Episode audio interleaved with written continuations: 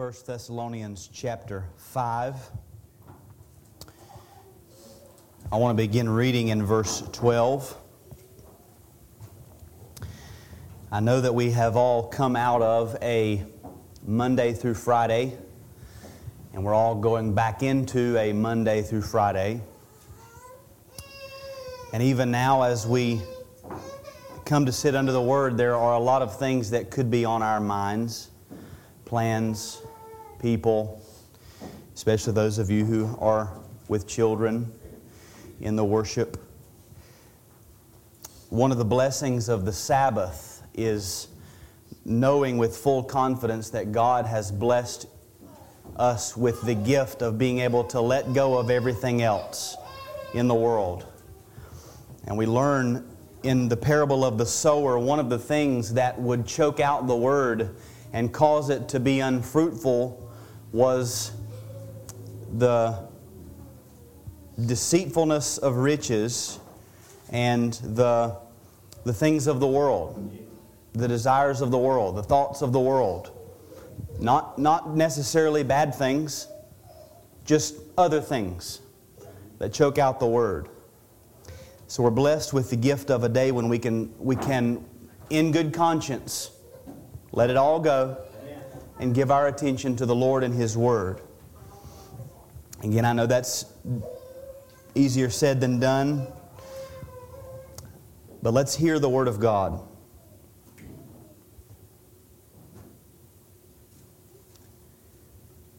We ask you, brothers, to respect those who labor among you and are over you in the Lord and admonish you and to esteem them very highly in love because of their work. Be at peace among yourselves. And we urge you, brothers, admonish the idle, encourage the faint hearted, help the weak, be patient with them all. See that no one repays anyone evil for evil, but always seek to do good to one another and to everyone. Rejoice always. Pray without ceasing. Give thanks in all circumstances, for this is the will of God in Christ Jesus for you. Do not quench the Spirit. Do not despise prophecies, but test everything. Hold fast to what is good. Abstain from every form of evil. Now may the God of peace himself sanctify you completely. And may your whole spirit and soul and body be kept blameless at the coming of our Lord Jesus Christ. He who calls you is faithful he will surely do it. Brothers, pray for us. This is God's Word. Let's pray.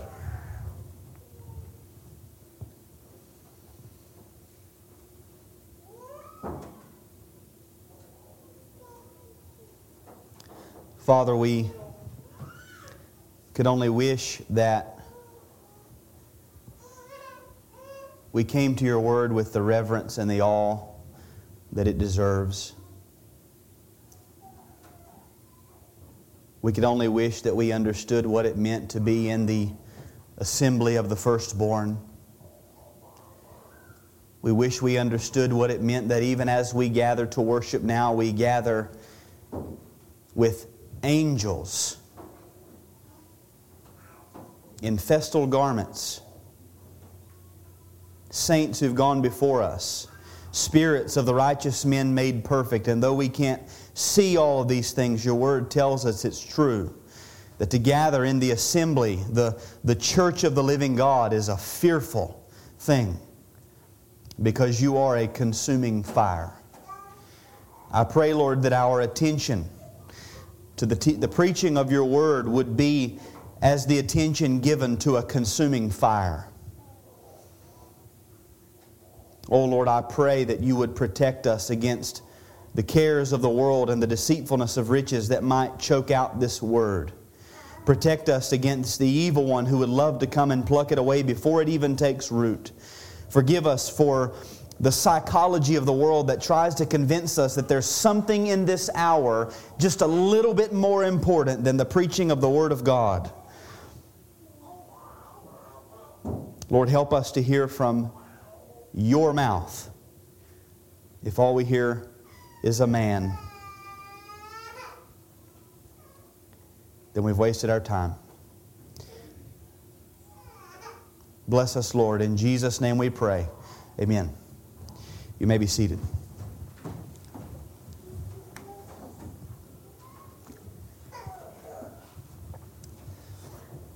So, for the last several weeks, we've been focusing our attention on the role that the Word of God plays in the life of every Christian.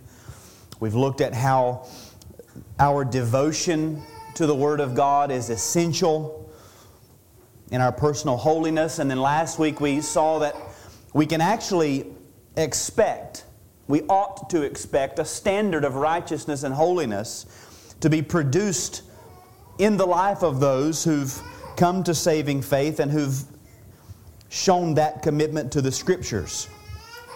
Now, if I could summarize all of the last three weeks in a, a logical process, it would sound something like this The Word of God is preached, the gospel is preached, and the gospel comes in power now we could insert into this all that we've learned about effectual calling, and we'll learn tonight.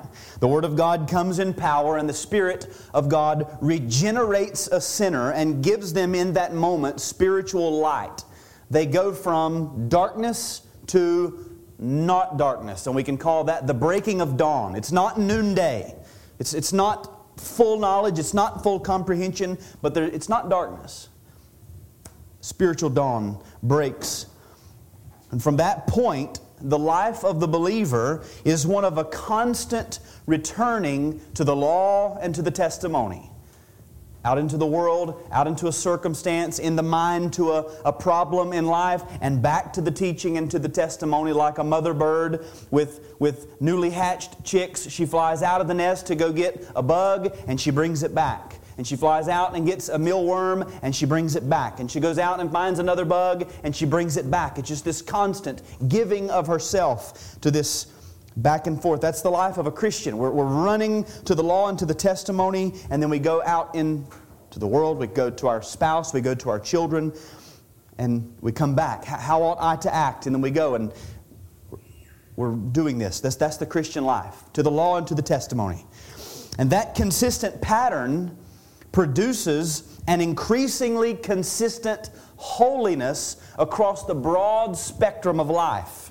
Over time, you've, you've brought so many issues to the Word of God that you begin to actually think the thoughts of God after Him. It's like you can almost predict what it's going to say. You can almost predict where you're going because you've been somewhere similar before. You begin to develop this holiness and over time, the life of the believer becomes more and more aligned with God's Word and God's law, and therefore you are increasingly more holy. The believer becomes actually, practically righteous. And it is not wrong to look at someone in that place and say, that's a holy man, that's a righteous person. That's what we've seen for the last three weeks. And hopefully, as we've talked about these things, your primary thought processes have been aimed at your own personal habits with the Word of God because that's what I've been really trying to push. I want to I want to try to push everyone back into a corner and, and force you to deal with your individual relationship with God's Word and your own Christian walk.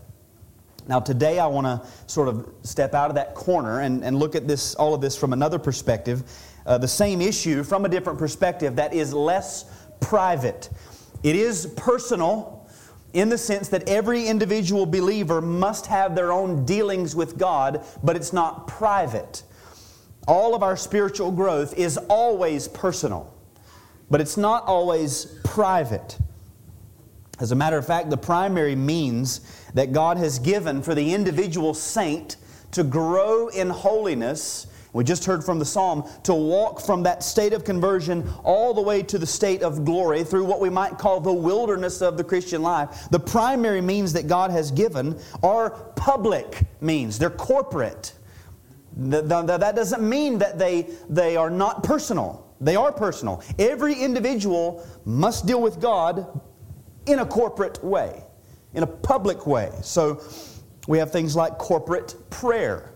Paul told Timothy, I desire that in every place the men should pray. That's a means of grace. When a man stands up and leads out audibly in the congregation, God uses that to give grace to everyone who hears, to remind us I've got a brother who is willing to bring this congregation and my family into the presence of God. I've got a brother whose heart is burning with the same things with which my heart burns. And I hear him praying the same kind of prayers that I pray. That's a means of grace. It's encouraging. It edifies the saints. The sacraments of the Lord's Supper and baptism. A lot of times we, we kind of have our, our blinders on when we're doing that, but even out of the corner of our eyes, we can see somebody else's hand going up. And we're reminded, I'm not in this by myself. In some churches, when they take the Lord's Supper, they'll all say together, until He returns. Until, until we see Him again. Because they want to be reminded that this is not just private. It's, it's a, it is personal. I have to eat it, I have to drink it. But there are people around me who are doing the same things, and I'm not by myself. The singing of psalms and hymns and spiritual songs we might think that it's not that big of a deal that we kind of sing like this and we don't want anyone to hear what we're saying because we just know that our voice is not that great. And we might not think that that's that big of a deal. What that is is pride withholding grace from those around you. Because the Bible says, it doesn't just say, when you get together in the church, sing some songs to God. It says that we are to be teaching and admonishing one another in psalms and hymns and spiritual songs. When we sing, we are taking the words of Scripture, the truths of Scripture, the doctrines of the Bible, and we are putting them to music and teaching one another. And again, I'm reminded I'm not in this by myself. And I hear someone else. Maybe it's in key, maybe it's not in key, but I'm hearing them resonate with me that these are the truths that we believe. We're teaching and admonishing. It's a public means of grace the fellowship of the saints over the lunch table, over the supper table, when, when I take my experience and I can bring it to bear on someone else's life, or I can hear a personal situation in another brother or sister that helps me to pray specifically for them, or I hear an issue and I can get out the Word of God and say, Well, this is what I've learned, and we use those gifts. That's a public means of grace, the fellowship of the saints. And there's also the preaching of the Word of God, which is the one that comes to our minds most often. We all get together, we can see everyone in a room together, and the Word of God is going forth. These are all public means by which God has promised to communicate grace to the individual saint as he uses the other gifts that he's given to the body. And the whole body is built up. We see in Ephesians 4. Christ gives gifts to his church, and the gifts are used so that every part of the body then begins to work together. And if you read the, the passage, we've looked at it before, the body builds itself up in love. And if you're paying attention, you think, well, I thought we just said this is from Christ, but now you're telling me the body builds itself up? How can the body build itself up if, if all of this is from Christ? Well, Christ gives the gifts we use the gifts corporately, and the body builds itself up. Now, of these public means of grace, the one that is central and primary, the one that takes the place of preeminence over them all, is the preaching of the Word of God. And we could go back to Ephesians 4 and see that. He gave apostles, prophets, evangelists, shepherds, teachers, offices of men whose job was to put out the word. In his opening lecture, in a series on preaching and preachers. Martyn Lloyd-Jones said, and I quote, I would say without hesitation that the most urgent need in the Christian church today is true preaching. And as it is the greatest and most urgent need in the church, it is obviously the greatest need of the world also. Now, listen to that first statement. The most urgent need in the Christian church today, he's saying this back in, I believe it was the 70s, is true preaching. Now, assuming that the doctor knew something about which he spoke, assuming that maybe he was 95% accurate. Maybe preaching, maybe you don't agree that it's the most important thing, the most urgent need, but let's assume maybe it's in the top five of the most urgent needs in the Christian church. I think he's correct in what he says. But taking that statement for what it is, I want to do a little survey of the congregation that's going to help me as we move forward in this, in, in looking at this perspective on the Word of God. And I want you to feel free here. We're all, we're all family here, so let's just enter into a time of survey. Raise your hand if you can say, I think I just heard the air leave from the room as soon as I, as soon as I said raise your hand. raise your hand if you can say, with a, with a bit of confidence, that you spent at least five hours this week in sermon preparation for the sermon that is presently being delivered. Okay, hands down. Three hours. Okay, hands down. I'm saying that for the sake of those in the front row who don't know how many hands are going up. Two hours. You can say with a bit of confidence, before God, I spent at least two hours in preparation for the sermon that's being delivered right now. Okay? Hands down. One hour with confidence. I spent one hour in preparation for the sermon currently being delivered. Okay. The survey is complete. You put your pencils down. Now, I want to take what Lloyd-Jones said, which I believe is true, and compare that with the results of our survey. The most urgent need in the Christian church today is true preaching.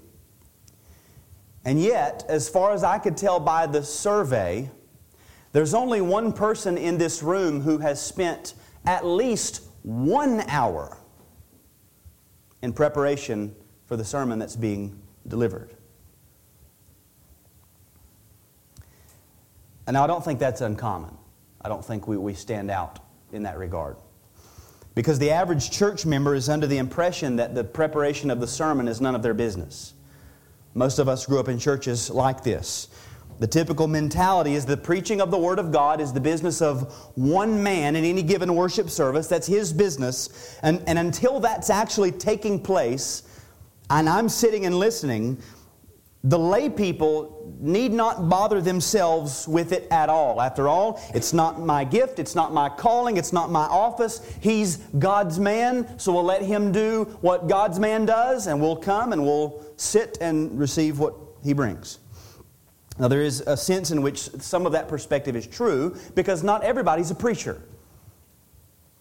But does that necessarily imply that the church members have no responsibility at all in the area of sermon preparation.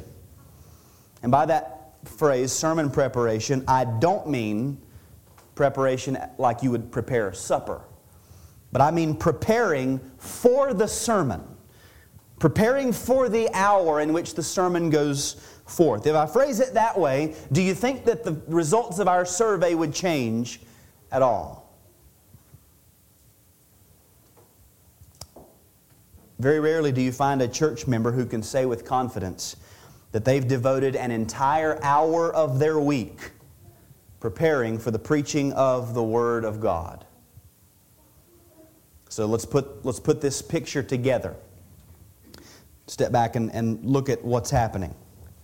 You have a man or a couple of men who've spent a collaborated effort that, that equals, it amounts to literal 24 hour days preparing to bring the Word of God to the people of God, and the people of God have spent maybe minutes preparing for that moment. And we wonder why there's so little power. We wonder why there's so little application. There's, we wonder why sermons go unheeded, why they're lost to the memory so quick. It's just gone. By the time we're sitting at the table, we couldn't tell you the first point of the sermon. We wonder why our minds wander so easily. The least little thing, and our mind is gone. Can you imagine the children of Israel on the foot, at the foot of Mount Sinai wondering about what they're going to do tomorrow? What, what my plans are for the week?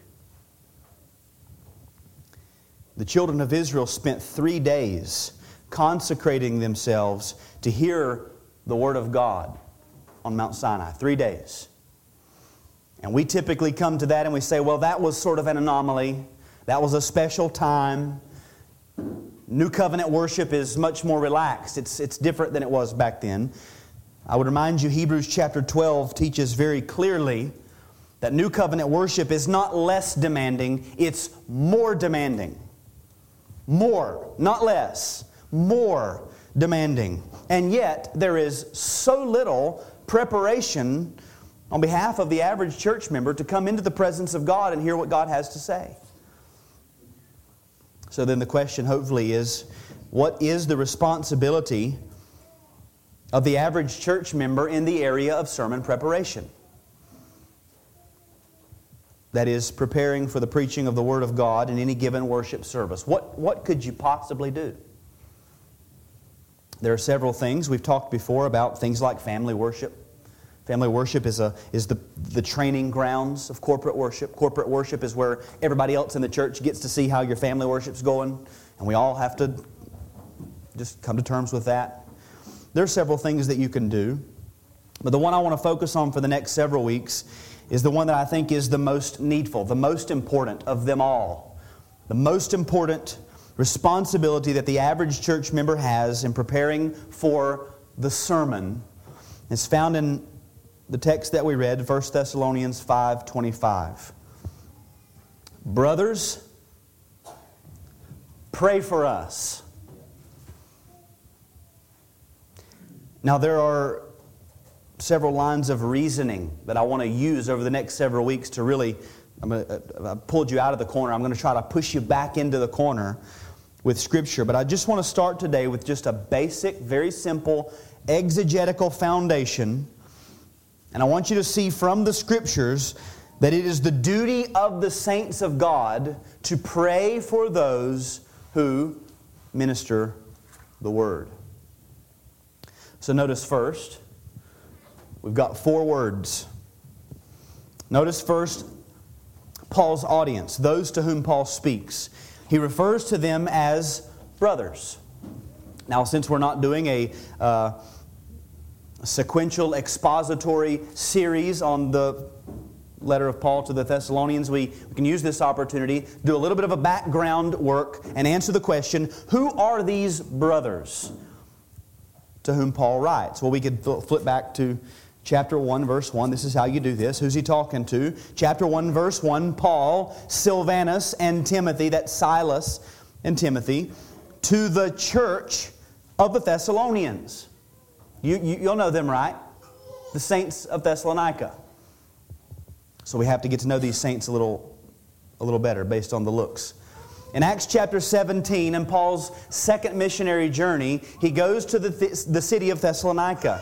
The, the scriptures tell us that he stays there for three consecutive Sabbaths, reasoning in the synagogue every Sabbath. And the fruit of his ministry was a few Jewish converts some devout Greeks and some of the leading women's, women. And based on 1 Thessalonians uh, 1 nine, probably some pagans.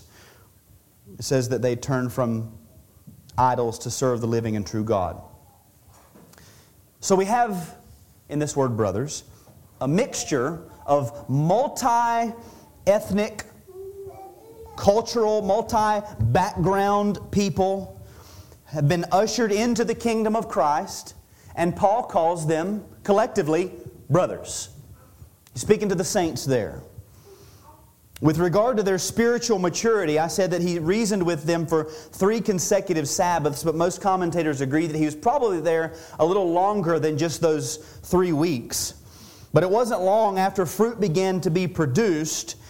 We read in Acts chapter 17 and verse 5 the Jews were jealous, and taking some of the wicked men of the rabble, they formed a mob and they set the city in an uproar. So there was a riot breaks out, and a mob attacks the house of a man named Jason. And in Acts 17:10 it says the brothers immediately sent Paul and Silas away by night to Berea. So he's preaching, there's some fruit, there's a riot, there's a mob, there's an attack, and immediately get them out. And they're whisked away to Berea. Paul went from Berea to Athens, from Athens to Corinth, and it is from Corinth, more than likely, that he's writing back to this church in Thessalonica. So these Jews, these Greeks, these several pagans, now turned followers of Christ, have not been converted very long. They're young believers in a young church. Paul hadn't been there all that long. He hadn't been gone all that long. From the time of their conversion to the time of their receiving this letter was not a very long time. And I, I haven't done the study to find out exactly how long it would have been, but it wasn't very long. Now consider also their ecclesiastical adversity. We know that the persecutions that they suffered while Paul was there didn't stop once he left. Some of the Jews actually followed him to Berea. And Acts 17 13 says that they were agitating and stirring up the crowds there. So imagine this ministry. He leaves the city, he's preaching somewhere else, and here come people from the last city agitating and stirring up the crowds against him. At the same time, back in the city of Thessalonica, the strife continued there. So much so, so that in Second Thessalonians, so this would be the second letter that he writes back to the city, chapter 1, verse 4, he says, Therefore, our, therefore, we ourselves boast about you in the churches of God for your steadfastness and faith in all your persecutions and in the afflictions that you are enduring. Not that you had endured, but that you are enduring. It's, it's still happening. So, Paul writes to a young church full of young Christians who is itself under the pressures of outsiders to renounce their faith, return to the religion of their fathers, and Paul calls them brothers. He hadn't known them very long, hadn't been away from them very long. He writes back to them after only a short while, and he uses one of the most intimate terms of endearment that he could use brothers. Now, think about what he is implying when he calls these new saints brothers. He's implying that they have a common parentage. That is, he addresses them as those who share in a common spiritual parent, namely the God and Father of our Lord Jesus Christ. He's now their Father too.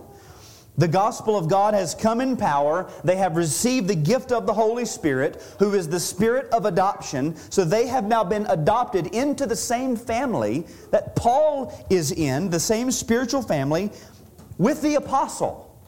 He calls them brothers. He, he brings himself down or brings them up, and they're all on a level playing field now as brothers with a common parentage. He also implies a common purpose. We might say the family business is now their common interest. What God had done among them and was continuing to do around the world was a collective interest. They share in that now. They've been brought into the family business.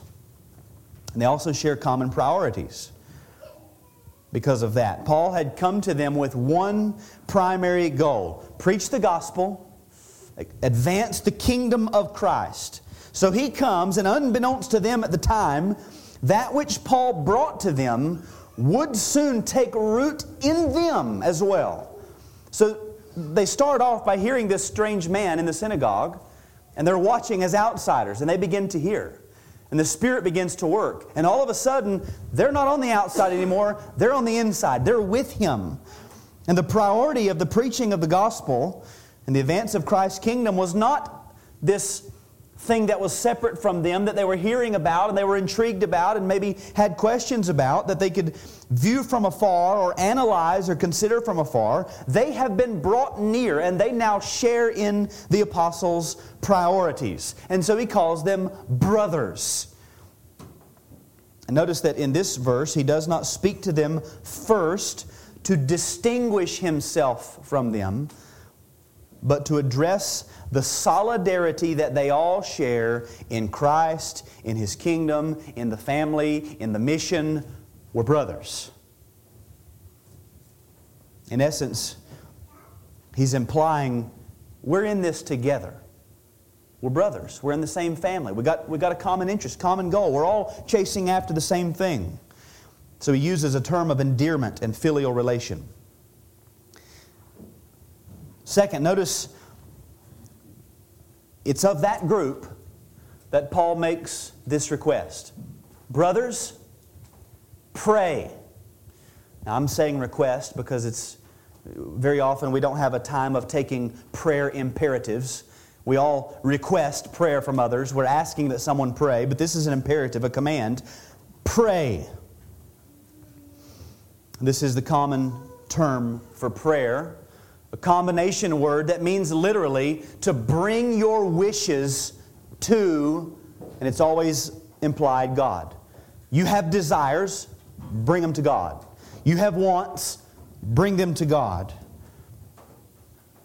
Now, think of all the things that have to be consciously recognized in the heart and in the mind for one to literally pray, to really pray, based on that simple definition of bringing my desires to God. You'd have to recognize that you have, you have desires. You're consciously aware of something happening inside of you, some, some urges, some wants, some tuggings in a general direction.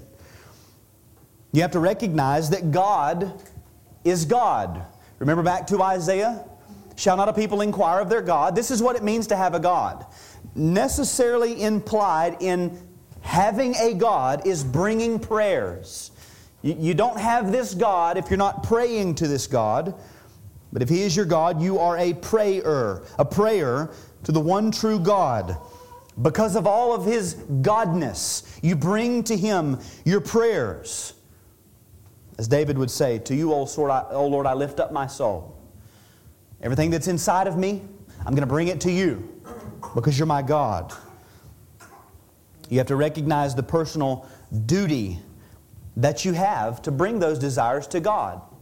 That's, that's what you do. You pray. So, Paul has already assumed their common parentage, their common purpose, their common priorities. And now, because of all of that, he can with boldness issue this solicitation for prayer from them because he knows their God is my God. We, we serve the same God. We, we have the same perspective on what we do with our wants and our desires.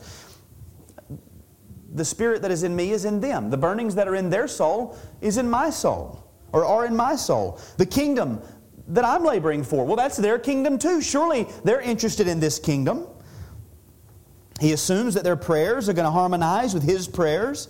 Their prayers are going to go up to the same God that his prayers go up to, the God and Father of them all. The God and Father is going to hear the collected and united, agreeing prayers of all of His children, pleading for that which He already longs to do among them, and He will answer those prayers.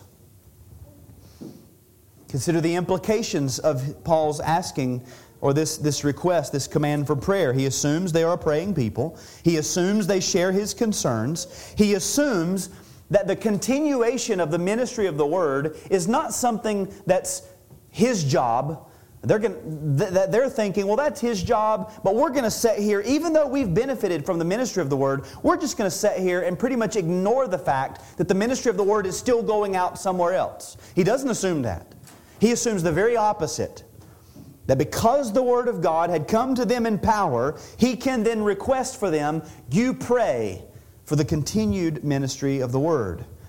He assumes they have a responsibility, a share in this ministry. It's not him and them at first, it's brothers. And so he pleads with them Brothers, pray, you who are my brothers, sons of the same father, citizens of the same kingdom, siblings in the same family, with a common elder brother. You've seen with your own eyes the power of the ministry of the word, the preached gospel. You've experienced it. So pray. They had seen the weakness of men. And so he, he uses these things to leverage them into prayer. He pleads them to join him in the ministry. Thirdly, notice the specific subject of these prayers. Brothers, pray for us. Paul makes reference now to a distinct group. Many times in the epistles, when you read these first person plural pronouns, we, us, our, the, the author is, is hoping that you will include yourself in the same group that he's in and you're all recipients of the same blessings, we might say. Ephesians 1 Blessed be the God and Father of our Lord Jesus Christ, who has blessed us with every spiritual blessing in heavenly places. We all get that stuff, it's, it's uniting. But here, he's just addressed another group and called them brothers.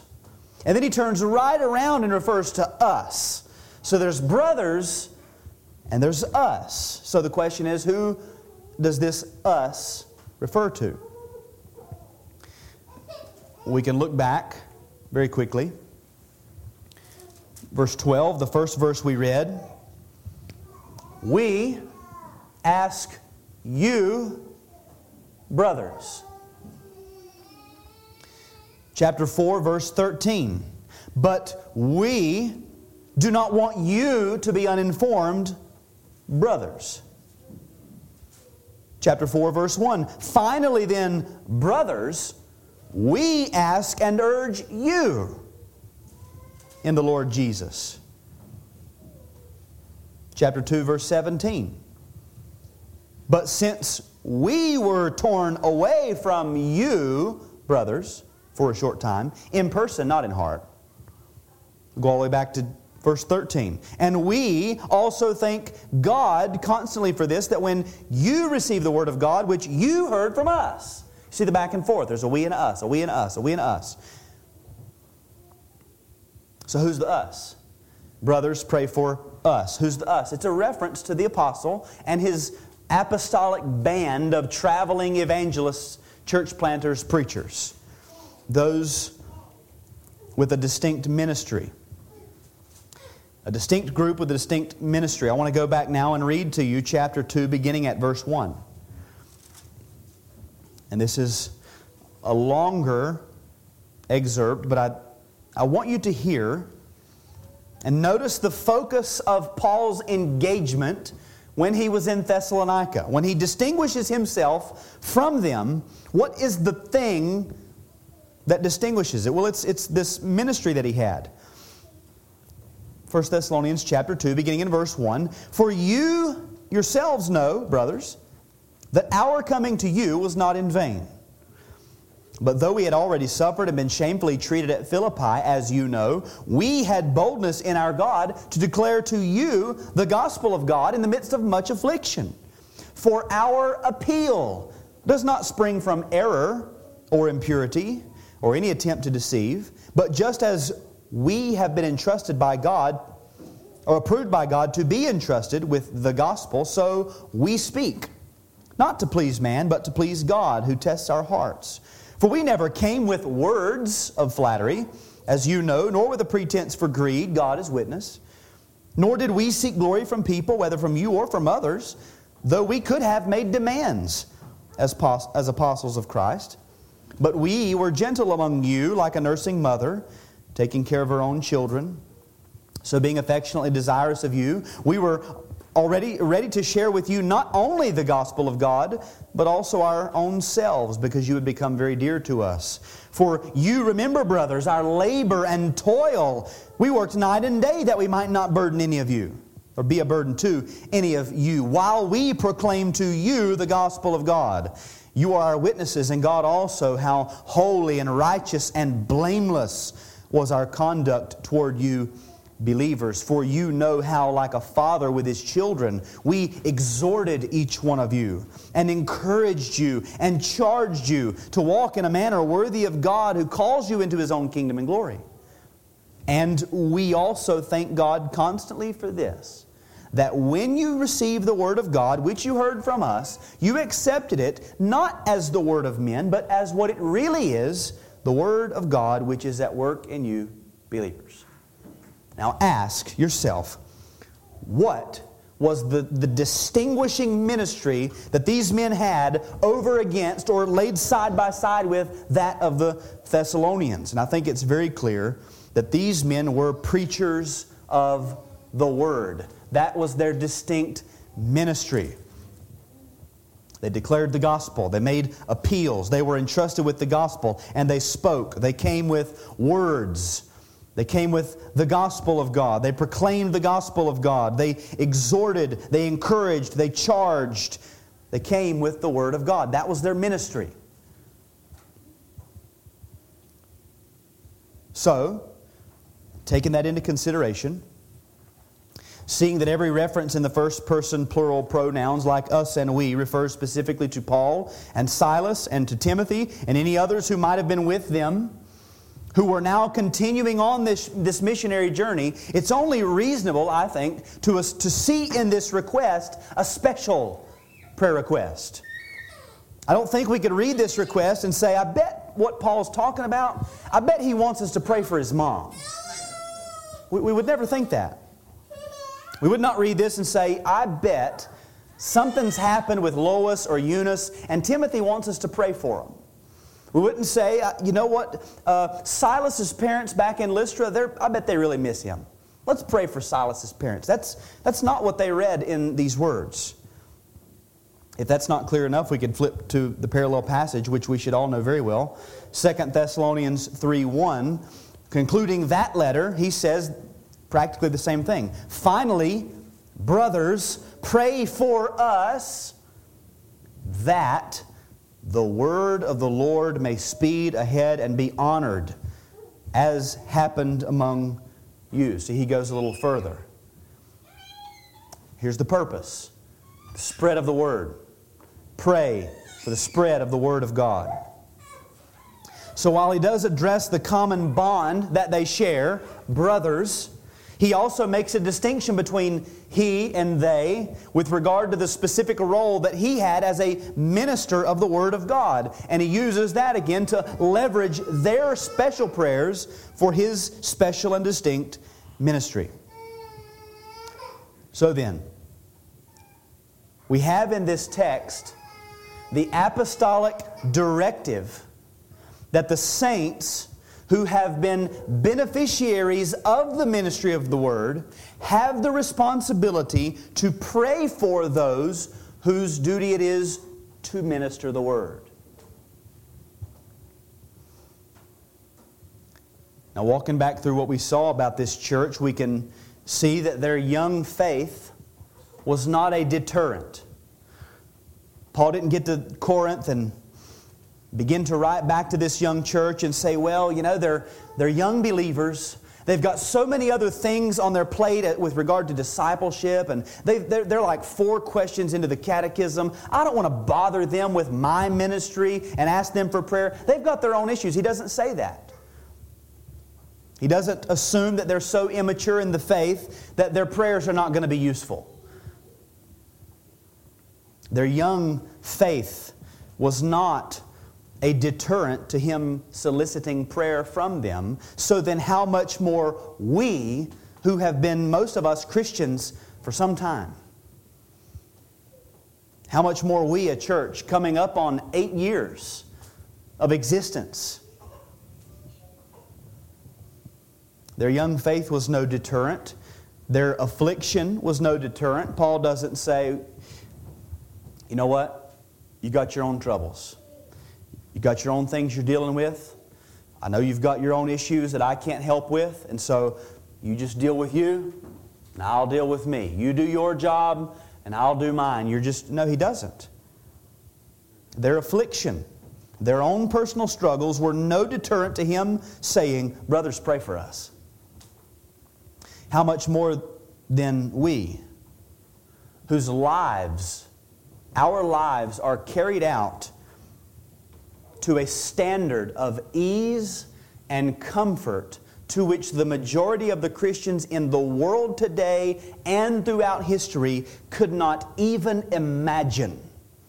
We live in prosperity. It scares me how comfortable we have it. And if he was not deterred by their affliction to ask for prayer, then how much more should we, with our free time and our leisure time and our vacation time and our time off and whatever, our lunch breaks? Imagine the concept of a lunch break in the world of vocation. And yet, he didn't fear, he didn't stop from asking them for prayer. How much more we? How much more time could we devote to the prayers the ministry of the word. And I'm not against lunch breaks, by the way, but we have it so easy. We are pampered. Their separate functions within the church was no deterrent.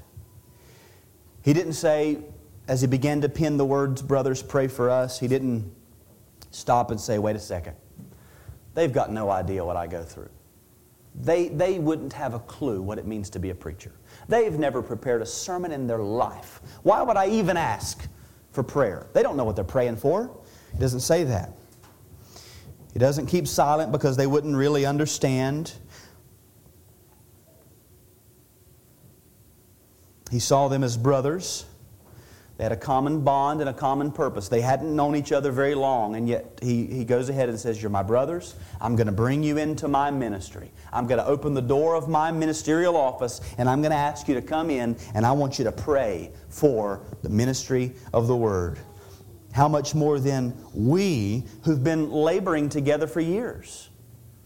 How much more we who hopefully are expecting that our children and our grandchildren are going to take up the ministry that we've begun and continue it on. That's the, the, the level of communion I hope we have.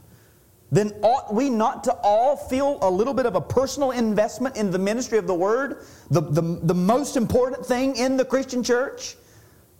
I think we should. Paul knew the vital importance of the public ministry of the Word. Paul knew and was well aware of his own weakness.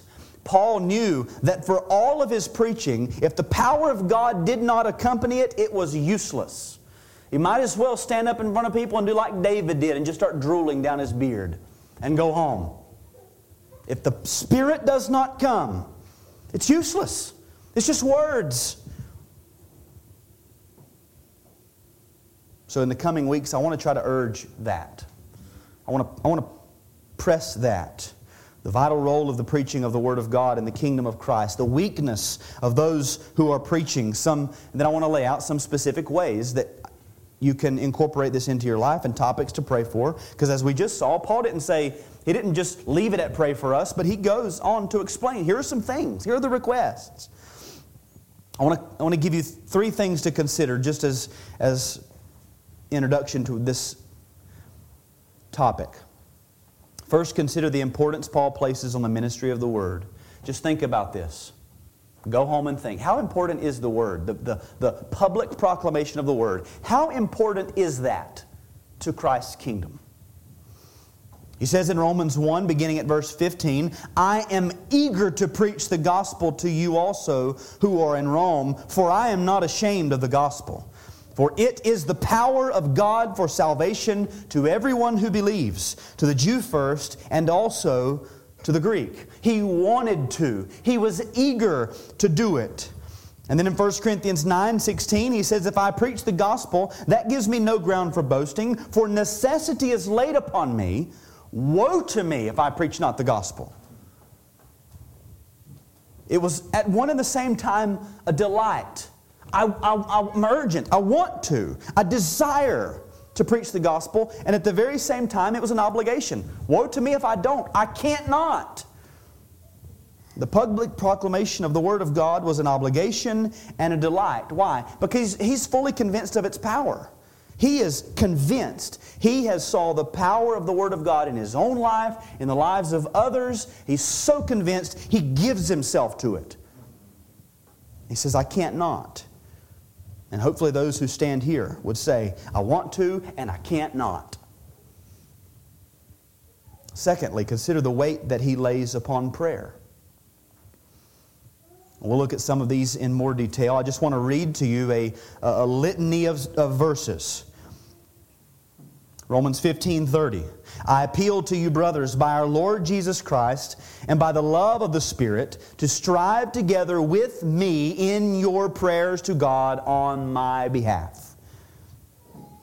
2 Corinthians 1:11 You also must help us by prayer. Ephesians 6 18 and 19. To that end, keep alert with all perseverance, making supplication for all the saints and also for me, that, the, that words may be given to me in opening my mouth boldly to proclaim the mystery of the gospel. Philippians 1:19 For I know that through your prayers and the help of the spirit of Jesus Christ this will turn out for my deliverance. Colossians 4 3, at the same time, pray also for us, that God may open to us a door for the word. Philemon, verse 22, I am hoping that through your prayers I will be graciously given to you. Hebrews 13 18, pray for us, for we are sure that we have a clear conscience, desiring to act honorably in all things. Boom, boom, boom, boom, boom pleading for prayers, asking for prayers, begging for prayers. Now go back to what we know about the Apostle Paul. When it came to his physical necessities, there were some churches he would go to, he would not take money. He said, I'll work before I accept money from you. Because he didn't want them to have any hold on his ministry. When it came to his physical necessities, he would write, Not that I write in, uh, uh, not that I speak of being in need. I'm fine beaten and afflicted and cast out and almost killed, but I'm fine. Don't worry about me physically. But when it came to prayer, he had no embarrassment whatsoever saying, Pray for me, pray for me, pray for me, pray for me, pray for me. I need your prayers. I need your prayers. I wonder if you've ever noticed just his repeated requests for prayer throughout the New Testament, over and over and over again. How many things do you do as a Christian? That you discern as your duty as a follower of Christ based on the weight of one passage of Scripture. One text says it, you do it. Because the Bible says do it. And yet here we have the New Testament littered with requests for prayer. And how little do we do it? Lastly, consider the obligation laid upon those who are called to pray. The obligation laid upon those who are called to pray. That's you. Let me ask Is it important to you to be a part of a church with a high view of preaching? With a, with a high view of the Word of God. See, right now, those things are kind of in vogue. Once they start making memes about it, you know it's, it's popular and people are into it. Expository preaching. Preach the Word. People are into preaching.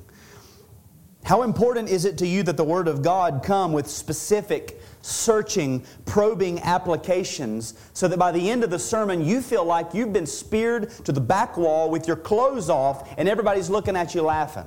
Because the Word of God has come in such power that it has opened you up and laid you bare before God. Now, not many people making memes about that yet. That's what it means when the Word of God comes in power. The conscience is convicted by the Spirit. How important is that to you? There are a lot of churches that have a high view of preaching and a high view of the Word of God, and everybody goes home every week happy. They feel great about themselves every week. And we could listen to the, the, sermons and we could say it's exegetically correct. He walked straight through the text, he didn't say anything unorthodox, and everybody went home the same way they came because it wasn't brought home to stick in their heart. It wasn't brought like a finger on a sword to press by the Spirit. I hope you would say, I'm not crazy about that, but I want it. I need it. I need to be sanctified by the truth. That's how you know you have a high view of preaching and a high view of the Word of God when you're ready to say, Lord, cut me, whatever it takes. How important is it to you that men be raised up from our own number to preach the Word?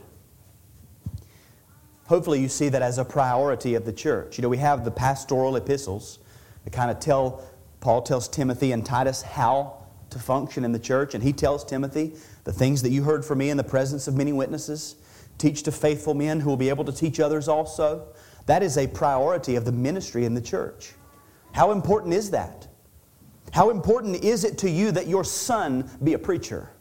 I hope that every one of us with sons are already thinking, I want them to be preachers. I'm going to do whatever it takes to see them and, and push them that way. And if the providence of God steers them another way, praise the Lord. They've, they've dodged that. But my goal is to raise men because the most urgent need in the Christian church is true preaching. We need more preachers. Is that important to you? How important is it to you that the Word of God come in power every Lord's day? And do you pray for these things? What weight of importance do you ascribe to the preaching of God's Word? Your answer will be found in direct proportion to the amount of time you spend praying for those who minister the Word and for the ministry of the Word. The, the men who do it and the act of doing it. See, it's very easy to say, I have a high view of preaching. Well, at our church, we preach for an hour. We only believe in expository preaching. That, that kind of puffs us up. When the scripture says you ought to be praying, the importance you ascribe is directly proportionate to the amount of time that you're spend in, spending in prayer, preparing for that hour to meet with God. And so, without apology and without any embarrassment, I want to plead with you, brothers, on, for myself, for every man who's going to stand behind this pulpit and open the Word of God. Pray for us. You don't, you don't know what to pray for just yet, because I'm going to tell you. But you can read the Scripture, you can, you can get a pretty good idea. Pray. I promise you. In, in the bulk of the scenarios where people are going home saying, Well, I'm just not being fed, in a lot of those situations, they're not praying for the preacher. They're not praying for those who are ministering the word. In a bulk of the scenarios where men want to be faithful to the word, but they see churches decline, decline, decline, decline, it's because nobody's praying. Men who burn out in the ministry, it's because nobody's praying for them. So pray for us the reason that we get to pray, as was said, is because the way has been opened by Christ's death. We have boldness to pray. We are beckoned to pray because of what Christ has done. The way to the throne of God has been made by Christ who's gone before us. He's the forerunner and so, as we come to the Lord's table, let's, let's give our attention to His death, that, that event in time which opens up the way of the people of God into the presence of God, and then we'll come into His presence and we'll, we'll eat together. So, consider the cross, and then we'll, we'll come to the table.